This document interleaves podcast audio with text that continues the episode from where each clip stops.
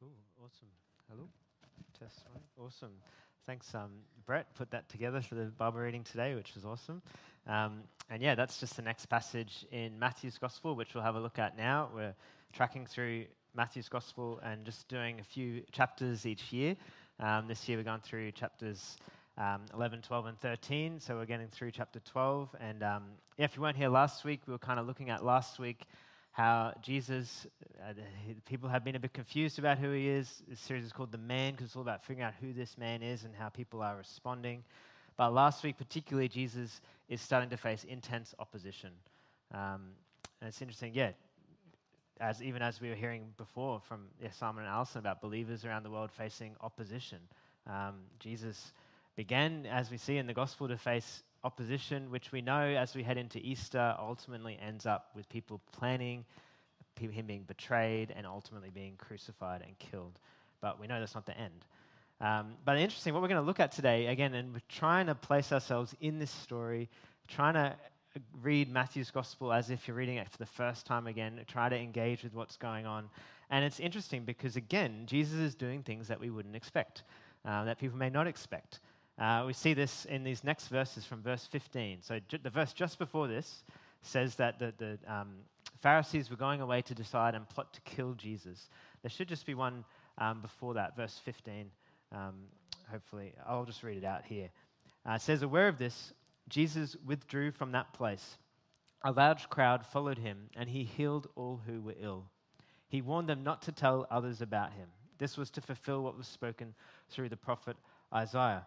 And again, I kind of read that and it's pretty simple, but in some ways it's not what you'd expect. Like Jesus is the Messiah, he's the coming king. And people are plotting to kill him. And if he was strong and powerful, surely he should be confronting that. It's not good that they're trying to kill him. And if he's going to be a Messiah, surely he needs to deal with that threat at some point. But Jesus is withdrawing. He hears of this plot and he moves away. And people follow him and he's compassionate and kind to them, but he tells them not to tell other people about him. He doesn't do what maybe a normal kind of revolutionary would do, which is probably accuse those who are accusing him and use the crowds as a way to spread influence and overthrow. Like that's what a revolutionary would probably do. But Jesus is not doing what a normal, perhaps what we would think of as a Messiah or revolutionary or king would do. And it's a bit confusing. It's kind of like um, yeah, a lot of people haven't really been flying at the moment because we haven't had much air travel, though I think a lot of people are going to be flying to Tasmania now. Uh, so nice and cheap, might be pretty full. Um, but whenever I've flown, and it probably happens most of the time, it's, it's, it's a profound thing because when you hop on a plane, as soon as you take off, very quickly you gain a whole lot of perspective on where you live. You, you look down and sometimes you can see your house or you can see the airport, you can just see things. And then, especially if you travel far and travel internationally, you just start to realize that the place that you live is really small and all the little people are really small. And we kind of live life, right? Like often focus maybe where we live and what's going on around us, and it kind of can feel overwhelming. Then you go on a flight and you realize, well, that's a really small part of the world. And that things are way bigger, and you kind of gain perspective. We kind of talk about that as a bird's eye view. Uh, if you're kind of stuck in the woods or something, you need to have perspective. You gain a bird's eye view. It's this view from above. And in some ways, we face other difficult situations in life. Maybe it's not about like place and the place where we are, but actually just the, the more inner place where we are in life or the, the sort of direction we have in life is a bit overwhelming and confusing, and we need perspective. We need God's perspective. This is pretty lame, but I think it might be helpful we need a God's eye view of life. We can look down from a bird's eye view, but there's a view from heaven, which is a God's eye view. Basically, what we're going to do is look at that today, because in some ways, Matthew's gospel's been tracking along, and these next verses, it's like the, the um, it's like stepping back for a bit, gaining perspective, and it's like God speaking and giving his perspective on what's going on with Jesus. Where a lot of people are confused, a lot of if people are planning to kill him, then God speaks and we get a God's eye view. So I'm just going to pray quickly and then we'll look at these verses. So, yeah, Father, we just thank you that you speak. Um, you speak to us about who you are and who we are. Just ask that you'd speak uh, this morning to us as we're gathered around your word and your spirit. Just ask you to encourage us Help us to see what you see today, Lord. We pray. Amen. Okay, so let's look at verse 18. This is the prophet Isaiah. Matthew's quoting Isaiah, but in Isaiah, this is God speaking. So, in a sense, this is God speaking into who Jesus is in this context that, that I just described.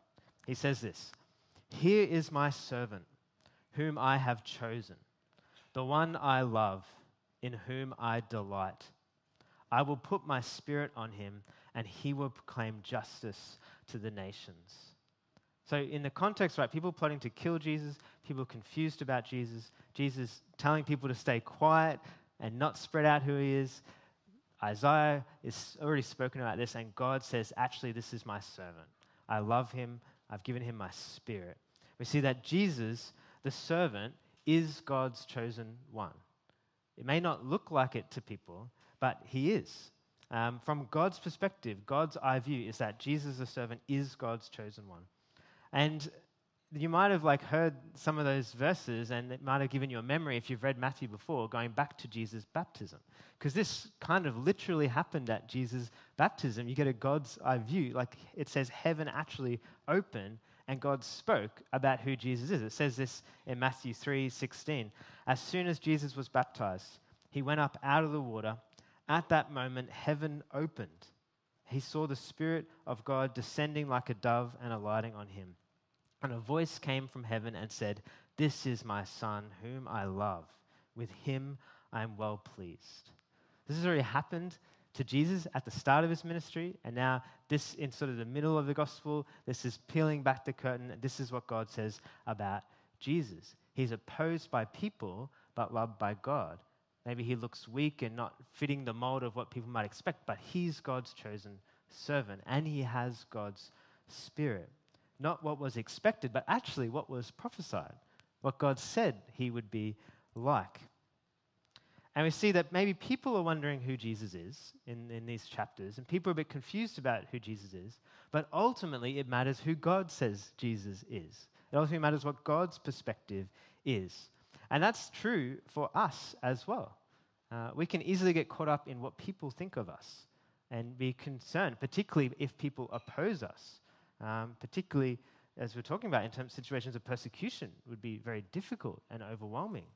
But in those situations, in all situations, we actually need a God's eye view of our identity, of who we are. Ultimately, God's approval and perspective is what matters.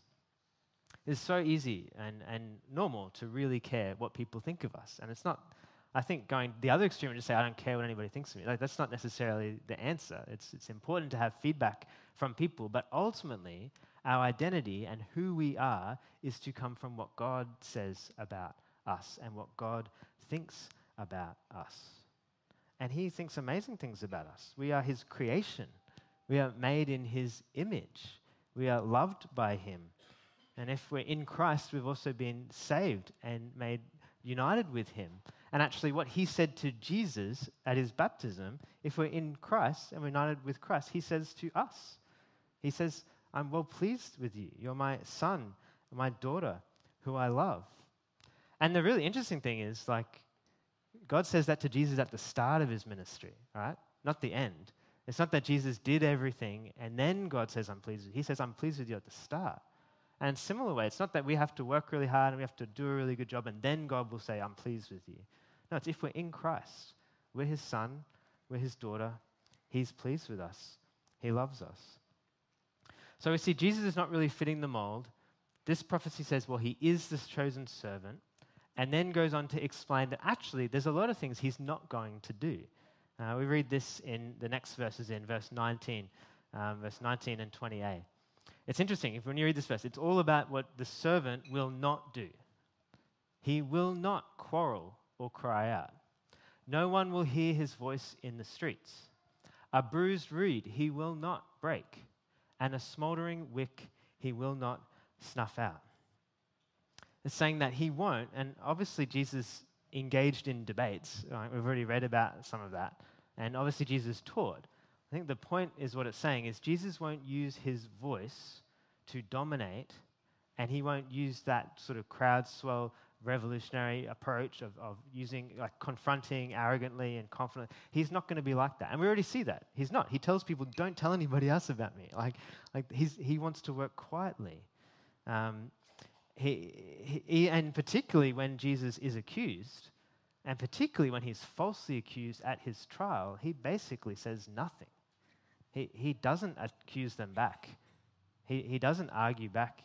He barely says anything. Only when he's really forced to, he shares who he is without, not, not in an aggressive way at all. You see, Jesus the servant works quietly and gently. Again, people who want to get ahead, or perhaps like people who are starting this sort of revolution, or maybe they have a certain position they know they're going to take. Jesus is a king. Often people can get there by treading on people who are weak, by pushing people who are weak out and surrounding them by people who are strong. And maybe there's people probably that thought that Jesus should be doing that. Jesus, why are you hanging around with just all these sick people and weak people and insignificant people? You should be with the strong people, getting a group together so you can overthrow Rome. Right? But instead, Jesus is strong that he's not going to abuse or hurt or discourage the weak at all. He is gentle and cares for the broken and the burden. He's not harsh with people because of their weaknesses. He actually has come to support them and encourage them. Uh, William Barclay, on this, uh, read this quote. He says this He did not come to treat the weak with contempt, but with understanding. He did not come to extinguish the weak, weak flame, but to nurse it back to a clearer and stronger light. The most precious thing about Jesus is the fact that he is not the great discourager, but the great encourager. Because I think it can be easy, perhaps with ourselves and with others even, to be harsh with weakness. Because I suppose weakness is linked to being vulnerable, which can be scary, and there can be a ten- tendency to want to reject that, to, to remove weaknesses, or be around people who are strong. But we also need a God's eye view of our weaknesses, how God sees us in our weaknesses understand His ways and care is what matters. Because it's easy to fall into the trap of just, we just focus on the end result. We talked about it last week. It's easy to use people for a certain end, but Jesus doesn't do that. He loves people and cares for people. And the means, the end doesn't justify the means. The means is really important. And the means is loving and caring for people. And Jesus, for Jesus, particularly weak people. And it's interesting because in Scripture, God doesn't only just bear with us in our weaknesses and care for us in our weaknesses, but He actually wants to work in us and through our weaknesses. And Paul experienced this when, when God said His power is made perfect through His weaknesses. God often works through weak people, overlooked people, insignificant people. That's actually how He wants to work and bring His kingdom in the earth. And it's easy to be frustrated, perhaps and just want to be strong and surrounded by others who are strong. But actually, we need God's perspective on our weaknesses as well. So he's a servant, and he works quietly and gently, and he will not push over the weak for an end goal. He will care, he will love. But you kind of think, well, that doesn't seem very strong, or maybe that doesn't seem very effective. But the prophecy finishes by saying that it will be It says this in Matthew 20, from the rest of 20 to 21. It says, This will be till he has brought justice through to victory. In his name, the nations will put their hope. So, Jesus, God's chosen servant, who is gentle with weakness, who at this stage is not telling people to spread, who's keeping it quiet, who has a clear mission and plan, he will bring justice to the earth. And ultimately, this person, this man, who in this context seems a bit people are confused about him. Probably doesn't seem that powerful or that significant. He is actually the hope of the world. We see in this prophecy that Jesus, the servant, is the hope of the world. Not just the hope of the Jews, of Israel, but the hope of all nations, Gentiles included. In a sense, Jesus is the ultimate revolutionary, and it's the ultimate revolution. He's, he's going to bring freedom and life, but he's going to do it in a different way a way through gentleness, working through weakness that maybe appears weak but is actually strong and will be effective. As we've already seen in his cross, looks weak, but he gained victory. He defeated the enemy and he's alive. And maybe even still for us, often he works through us in weakness. Sometimes the church looks weak, but he's working and he will have victory and there will be justice on earth. Uh, Wilkins, um, on this, I'll just read this quote. He says this In this fulfillment quotation, Matthew gives one of the clearest declarations of Jesus' intent as Messiah.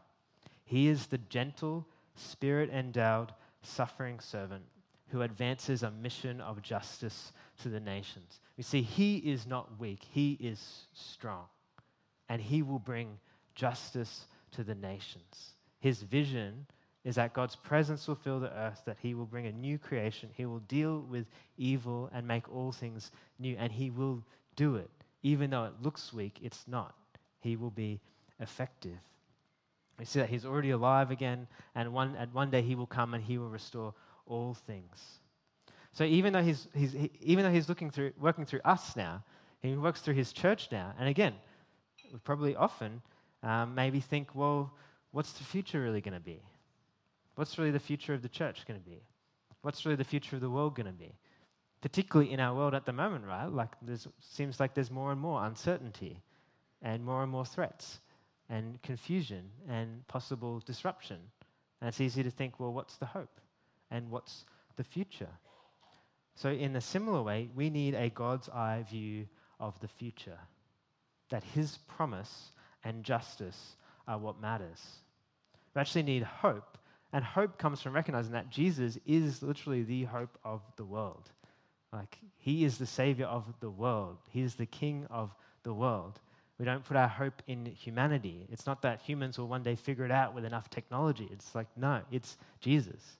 He's alive, and He is the hope. And His promise is that He will come again and He will make all things new. And it's easy, again, to get overwhelmed with our situation or get overwhelmed with things in the world and perhaps despair or be discouraged. But God has made promises, and God has worked in history. And God knows the future, and He's told us how it will end. So when we're stuck in discouragement and uncertainty, we need a God's eye view of the future. So when we're sort of stuck like right in a forest, or you're stuck in traffic, or you're stuck lost somewhere, it'd be really nice if you could just like fly up like a bird and just like look and get perspective and see things. And like you can't really do that easily unless you have like a pilot's license or something like that. Or maybe there'll be jetpacks soon, and then you can do that pretty easy. Like it's probably not far away. Um, and uh, but we do have technology, right? Like you can get your map out, you can look at a satellite, you can look at a radar, you can get a bird's eye view of where you are pretty pretty easily because of our technology.